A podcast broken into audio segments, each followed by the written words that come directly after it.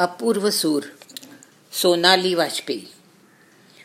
पैलू न पाडलेला पण अस्सल तेजानी डोळे डिपावून टाकणारा हिरा तुम्ही कधी पाहिलाय?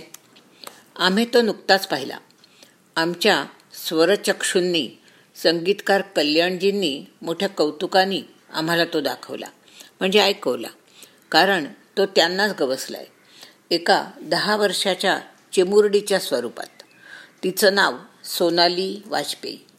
गेल्या आठवड्यात सुरेश वाडकर यांच्या लम्हा लम्हा ह्या ध्वनिफितीच्या वितरण समारंभात भेटलो तेव्हा एका गोबऱ्या गोबऱ्या गाला गालावर बारीकशी खळी उमटवीत हसणाऱ्या लाजणाऱ्या कळीकडे बोट दाखवीत कल्याणजी म्हणाले की हा चमत्कार आहे. तिचे गाणे तुम्ही ऐकलेच पाहिजे. लगेच दुसऱ्या दिवशी त्यांच्या म्युझिक रूममध्ये कल्याणजींनी सोनालीचे गाणे ठरवले. सोनालीने आपल्या मुलायम कोवळ्या आवाजात गायला सुरुवात केली. तेव्हा जमलेल्या निवडक श्रोत्यांचे कान आणि मने मोहरून गेली. तो स्वरच इतका स्वच्छ शुद्ध आणि कोमल होता. त्यामध्ये गाढ प्रगल्भता स्वरांचे भिजलेपण भावनेचा ओलावा आणि आवाजाचा विलक्षण गोडवा होता. ऐकता ऐकता एक लहान मुलगी गाते आहे हेच श्रोते विसरून गेले. ईश्वर दत्त सूर मेहदी हसन गुलाम अली यांच्या गजला म्हणताना त्यातील भाव अनभाव उकलून ज्या सफाईने ती एक एक राग आळवीत होती जिथे पाहिजे तिथे बाक पाहिजे तिथे लोच माशाने पाण्यात सुळकांडी मारावी तशा सरकन जाणाऱ्या सफाईदार ताना आणि पक्ष्यांनी दांडीवर बसावे तसे अलगद सीमेवर पोहोचणे. कुठे घाई नाही गडबड नाही खोटा अभिनिवेश नाही स्वरांची तानांची आतषबाजी नाही. तिची तब्येत तिच्या गाण्याचे सुरेलेपण आणि सुरासुरातील परिपूर्णता बघून माझे पती संगीतकार रवी दाते म्हणाले की हिचे गाणे ऐकून हिला लहान मुलगी कोण म्हणेल? या बाईच्या गळ्यात तर ईश्वर दत्त सूर आहे. ती वरूनच रियाज करून आली आहे. इथे तिला फक्त मैफल रंगवायची आहे. कल्याणजी देखील म्हणतात की सोनालीच्या गाण्यात परिपक्वता इतकी आहे की तिचे गाणे लहान मुलीचे गाणे म्हणून ऐकताच येणार नाही. सोनाली सगळ्या प्रकारची गाणी म्हणते. शास्त्रीय संगीतातले निरनिराळे राग ताना पलटे आत्मसात करून कल्याणजींच्या पेटीच्या साथीवर सुरांच्या वेलांट्या मारीत ती सुंदर स्वरचित्र उमटवीत राहते. कधी आशा भोसले यांनी गायलेले सिनेमातील गीत कधी लता मंगेशकर यांचे भजन कधी गुलाम अलींची ठुमरी तर कधी मेहंदी हसनची गझल गंमत म्हणून अगदी कर्नाटक संगीतसुद्धा सोनाली गात असते. पण जे सूर जे शब्द तिच्या गळ्यातून उमटतात ते सगळ्या बारकाव्यांनी परिपूर्ण तर असतातच पण मूळ गाण्या इतकेच भावनेने देखील ओथंबून बाहेर पडतात. प्रत्येक गायकाचे एक वैशिष्ट्य असते. एखादा स्वर त्याला असा वश झालेला असतो की ती त्याची खासियत बनून जाते. पण ह्या मुलीला तर प्रत्येक सूर वश झालेला आहे. जेव्हा जो सूर लावील तेव्हा तो शुद्ध आणि परिपूर्णच असतो. रविदाते म्हणतात की ही सर्व स्वरसिद्ध गायिका आहे. सगळेच सूर हिच्याकडे पाणी भरत आहेत सोनालीची स्मरणशक्ती तीव्र आहे. तीन तास सतत गाऊन एकदाही वहीकडे व्हायची तिला गरज भासली नाही. कानावाटे एकदा संगीत तिच्या कानात शिरले की तिथे कायमच छापले जाते. आणि हवे तेव्हा संपूर्ण नजाकतीसह गळ्यातून बाहेर पडते. हिचे गाणे ऐकत असताना लता मंगेशकर लहानपणी अशाच गात असतील का? त्यांचाही स्वर लहानपणी असाच मुलायम कोवळा असेल का? असा प्रश्न माझ्या मनात सारखा उठत होता. तसं कल्याणजींना मी विचारलं देखील. त्यावर ते उत्तरले की त्यावेळी आजच्या इतके विविध प्रकारचे संगीत ऐकण्याची सुविधा नव्हती. त्यावेळचे क्षेत्र आजच्यापेक्षा खूपच मर्यादित होते. रविदाते यांना मात्र सोनालीचे लहान वय गाण्यातील समज प्रगल्भता सुरांवरील प्रभुत्व आणि प्रत्येक सुराचा स्वच्छ आणि सुंदर लगाव ऐकताना सारखी कुमार गंधर्वांची आठवण येत होती. सोनालीला आमच्या मनात चाललेल्या विचारांची गंधवार्ताही नव्हती. कोणी कौतुक केले म्हणजे ओठांच्या कोपऱ्यातून हळूच हसत होती. आणि टपोरे डोळे खाली वळवून संकोचून छानशी लाजत होती. आणि लगेच आपल्या सुरांच्या दुनियेत हरवून जात होती. दोन घराण्यांचा वारसा. सोनालीचा जन्म हरियाणातील रोहतक शहरी झाला. तिचे आईवडील अजूनही रोहतकलाच असतात. वडील महेश वाजपेयी फरीदाबादच्या सरकारी कॉलेजात संगीताचे प्राध्यापक आहेत. आई पूर्वाश्रमीची स्मिता रे खेडकर. ती रोहतकच्या महर्षी दयानंद युनिव्हर्सिटीत संगीत शिकवते. वाजपेयी कुटुंब मूळचे ग्वाल्हेरचे. खरे आडनाव भीमपुरे मराठी ब्राह्मण. पण काही पिढ्या मध्य प्रदेशात स्थायिक झाल्याने वाजपेयी झाले. दोन्ही घराण्यात संगीताचा वारसा पिढ्यानपिढ्या चालत आलेला. वडिलांचे संगीत शिक्षण बाळूभैया पुछवाले यांच्याकडे झालेले. तर आजोबा उत्तम सत उत्तम सतारवादक. त्यांनी सतारीवर पुस्तकेही लिहिलेली. दोन अडीच वर्षांची असताना सोनालीच्या गळ्यातून शब्दांच्या आधी सूरच उमटला. रोडी रेडिओवरील गाणी ऐकताना त्या सुरात ती आपले सूर मिसळून देऊ लागली. मोठ्या दोन्ही मुली गात असल्या तरी ही काही वेगळीच आहे हे आई वडिलांना तेव्हाच जाणवले. पाचव्या वर्षापासून आई वडिलांनी विशेषत आईनी तिच्याकडून शास्त्रीय संगीताची तयारी करून घ्यायला सुरुवात केली. जे शिकवाल ते सोने सोनाली शिकत होती. स्पर्धांमधून बक्षिसे मिळवत होती. पण आई वडिलांना त्यात समाधान नव्हते. या हिऱ्याला कोंदण हवे होते. वाजपेयींचे एक स्नेही डी व्ही पासी हे आग्रहाने वाजपेयींना घेऊन तीन वर्षांपूर्वी मुंबईला आले व त्यांची कल्याणजीबाईंची भेट घडवून आणली. त्या क्षणापासून सोनाली कल्याणजींकडे असते. फक्त झोपण्यापुरती समोरच राहणाऱ्या पासींच्याकडे जाते. मास्तर ठेवून शाळेचा अभ्यास घरीच चाललाय. सहावीच्या परीक्षेपुरती ती रोहतकला जाणार आहे. तिचे अखंड शिक्षण चालले ते संगीताचे. कल्याणजींकडील वातावरणात ती अगदी रमून गेली आहे घरून पहिल्यांदा फोन आला तेव्हा मला परत न्यायला येऊ नका म्हणून तिने सांगितले. सोनाली टेबल टेनिसची देखील चॅम्पियन आहे. खेळ बंद पडल्याची मात्र तिला खंत वाटते आहे. आई वडील दोघेही स्वतः संगीताचे प्राध्यापक असताना आणि सिनेमातील पार्श्वसंगीत हेच ध्येय डोळ्यांपुढे अजिबात नसताना तुम्ही सोनालीला कल्याणजींकडे कसे आणले? असे विचारले असता सोनालीचे वडील म्हणाले कल्याणजींकडे तिच्या गुणांचे योग्यतेचीच तर होईलच. पण त्याचबरोबर शास्त्रीय संगीताचा तिचा अभ्यास व्यवस्थित होऊन तिचा सर्वांगीण विकास देखील उत्तम रीतीने होऊ शकेल अशी आमची खात्री पटली आहे. कल्याणजी सोनालीला खूप जपतात. तिचे बाल्य हरवू नये म्हणून तिला गप्पांमध्ये हास्य विनोदात रंगवतात. कल्याणजींची शिष्या साधना सरगम काणेकर तिची लहान बहिणीसारखी काळजी घेते. साधनाचे गाणे रेडिओवर ऐकूनच सोनालीला कल्याणजींकडे जावेसे वाटले. तुला कुणाचे गाणे विशेष आवडते? आणि कुणासारखे गावेसे वाटते? असे विचारल्यावर मला सगळ्यांचे चांगले गाणे आवडते आणि चांगले गावेसे वाटते असे तिने सांगितले.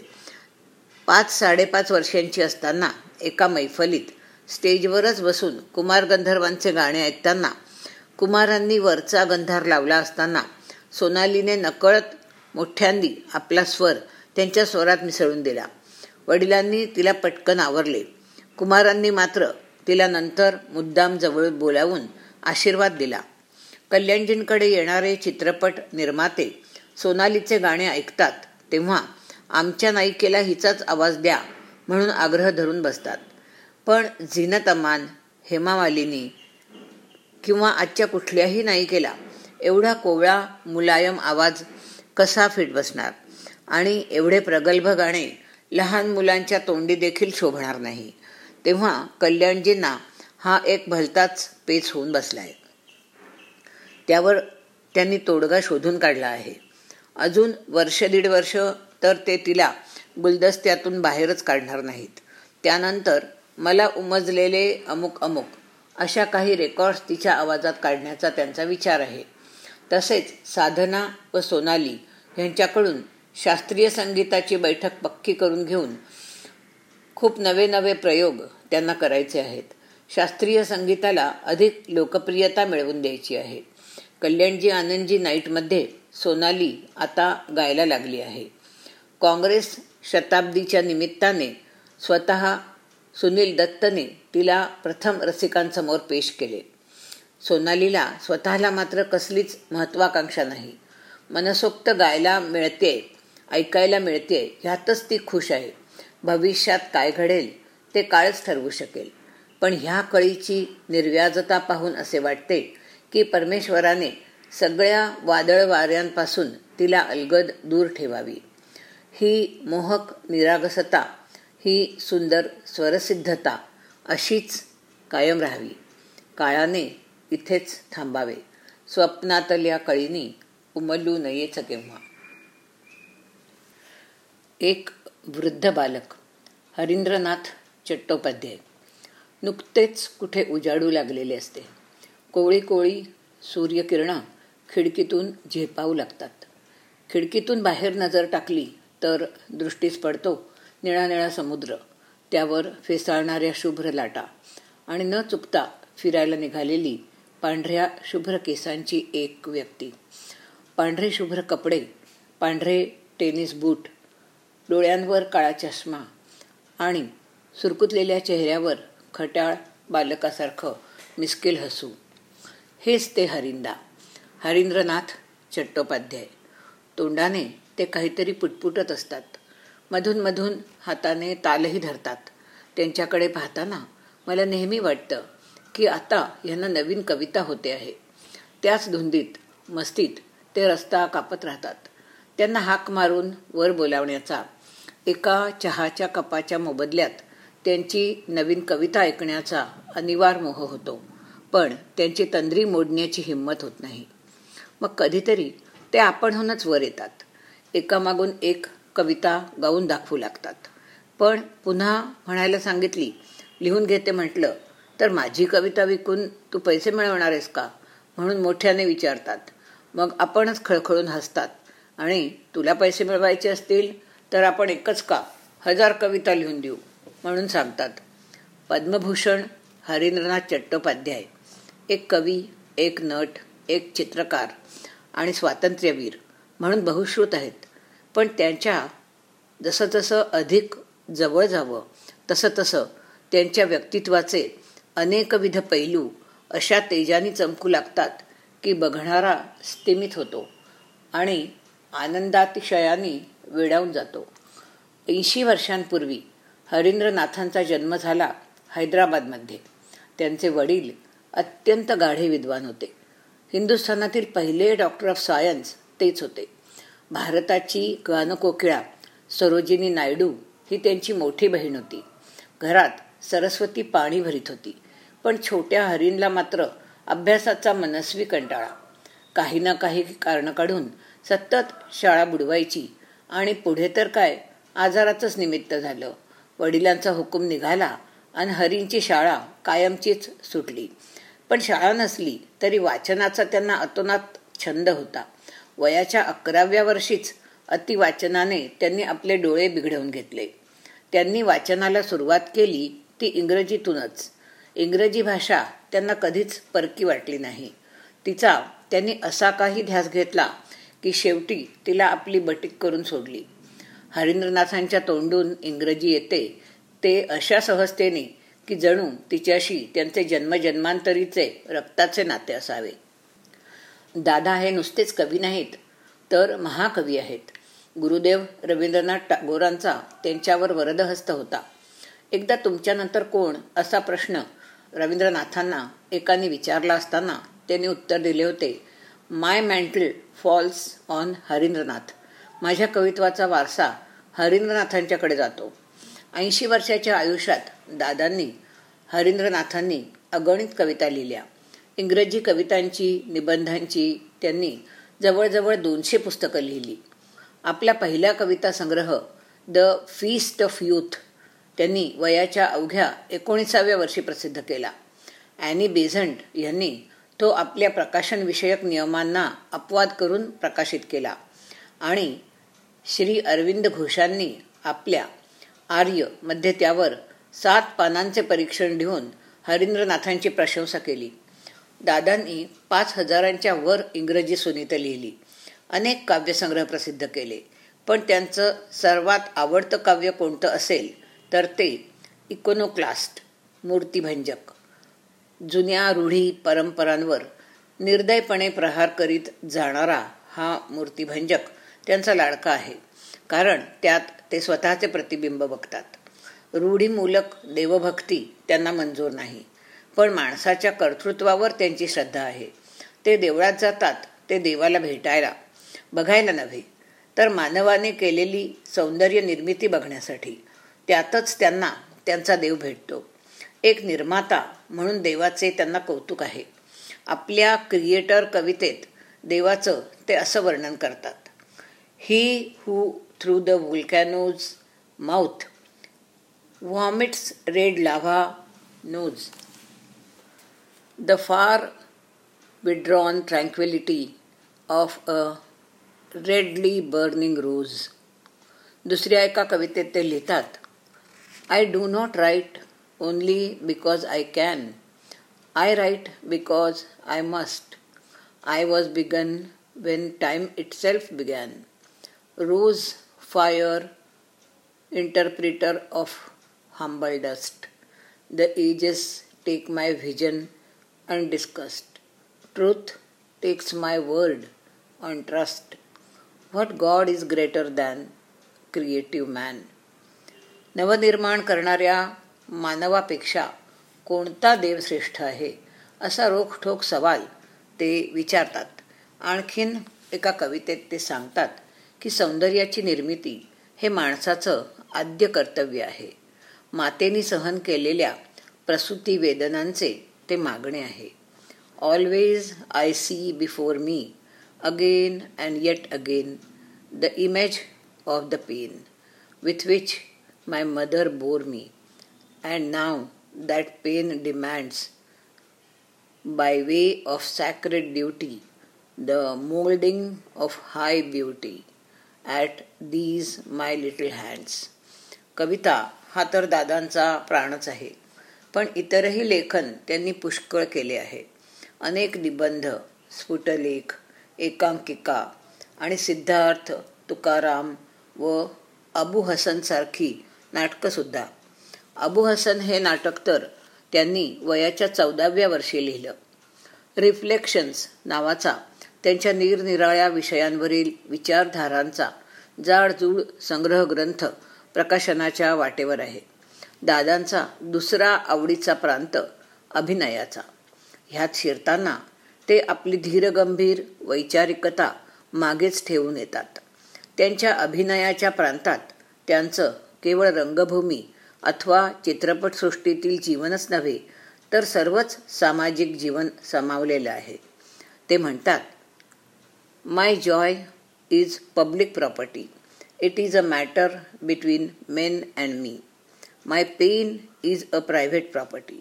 It is a matter between God and me त्यांच्या व्यक्तिमत्वाचे सगळे रंग ह्या क्षेत्रात निखरून उठतात. नाच गाणं अभिनय त्यांच्या अगदी रोमारोमात खेळला आहे. अगदी लहानपणापासून स्वतःची गीतं अभिनयासकट म्हणून दाखवण्याचा त्यांना छंद होता. पडद्यामागून छोटे हरिंदा कधी अवतीर्ण होतील व आलेल्या मान्यवर पाहुण्यांसमोर आपले अभिनय गीत म्हणून थाटात पडद्याआड अदृश्य होतील त्याचा नेमच नसायचा. एकदा तर आपल्या ह्या सवयीमुळे हैदराबादच्या पंतप्रधानांच्याकडून ह्या बालकलाकाराने खराखुरा छोटा हत्तीच बक्षीस मिळवला होता. नाट्यक्षेत्रात त्यांनी पुष्कळ प्रयोग करून पाहिले. अगदी एकपात्री प्रयोगापासून तर चाळीस पन्नास नटांच्या संचात स्वलिखित नाटक बसवण्यापर्यंत हरिंद्रनाथ रशियात जाऊन स्टेज क्राफ्टचं शिक्षण घेऊन आलेले आहेत. आणि अजूनही संधी मिळाल्यास हिंदुस्थानात गरिबांसाठी रंगभूमी स्थापण्याचं त्यांचं स्वप्न आहे. दादांना अभिनयाची हौस इतकी दांडगी आहे की सिनेसृष्टीत ते आले मोठ्या आनंदाने. मिळालेला छोटासा रोलसुद्धा इतक्या खुबीने रंगवला की पाहणारा विसरूच शकणार नाही.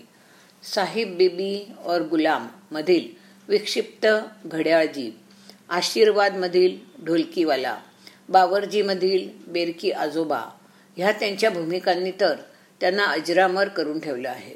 शिवाय रात और दिन तेरे घर के सामने तीन देविया वगैरे सिनेमांमधूनही त्यांनी कामे केली. त्यांचे आगामी चित्रपट आहेत चलो मुरारी हिरो बनने आँखों अखियों के झरोकों से चकोरी गृहप्रवेश वगैरे आखों के झरोकों से मध्ये ते एका कनवाळू ख्रिश्चन हॉटेल मालकाची भूमिका करत आहेत. चकोरीमध्ये त्यांना एका रंगेल जिप्सी प्रमुखाची भूमिका मिळणार आहे. आणि त्या भूमिकेवर ते बेहद्द खुश आहेत कारण त्यात त्यांना मनसोक्त नाचायला आणि गायला मिळणार आहे. तसे दादा स्वभावतःच रंगेल आहेत. सौंदर्याचे त्यांना भलते वेड आहे. दादांच्या साहित्यावर अभ्यास करून दोन विद्यार्थी डॉक्टरेट मिळवण्याच्या प्रयत्नात आहेत. पण हरिंद्रनाथ व त्यांच्या आयुष्यातील स्त्रिया हा खरोखर संशोधनासाठी मनोरंजक विषय होऊ शकेल. त्यांनी स्वतःच या विषयावर अर्धवट पुस्तक लिहूनही ठेवलेले आहे. हरिंद्रनाथांना चित्रकार म्हणून ओळखणारे फार थोडे असतील. चित्र काढण्याची रंगवण्याची दादांची स्वतःची अशी वेगळीच शैली आहे. त्याही क्षेत्रात ते कुठलीच रूढी शिस्त मानत नाहीत. पेन्सिलीने कागदावर ते जणू खेळत राहतात. सापडतील त्या रंगांनी रंगवून मोकळे होतात. रंगरेखांच्या त्या अजब किमयेनी बघणारा मात्र गुंगून जातो. दादांच्या स्वभावात एक विलक्षण जीवनासक्ती आहे. हाती घेतलेले लहानात लहान कामही ते अतिउत्साहाने व हौसीने करतात. स्वतःच्याच नव्हे तर इतरांच्याही लहान सहान बाबतीत ते खूप रस घेतात. अगदी स्वतःची कामे सोडून दुसऱ्यांची कामे करून देण्यासाठी झटतात.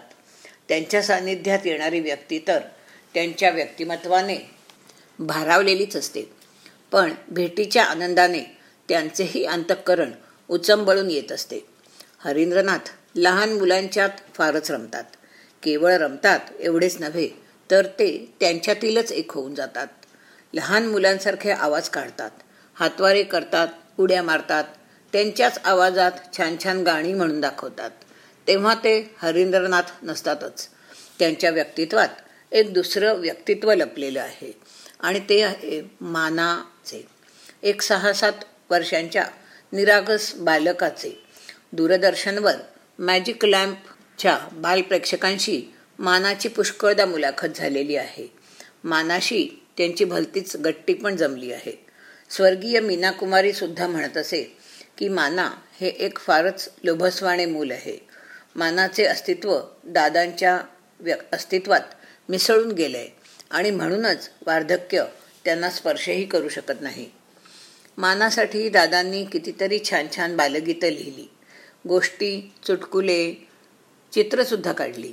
रेलगाडी नानी की नाव नानाजी वगैरे हिंदी व इंग्रजी बालगीते. त्यातील नादमधुरतेनी खूपच लोकप्रिय झाली.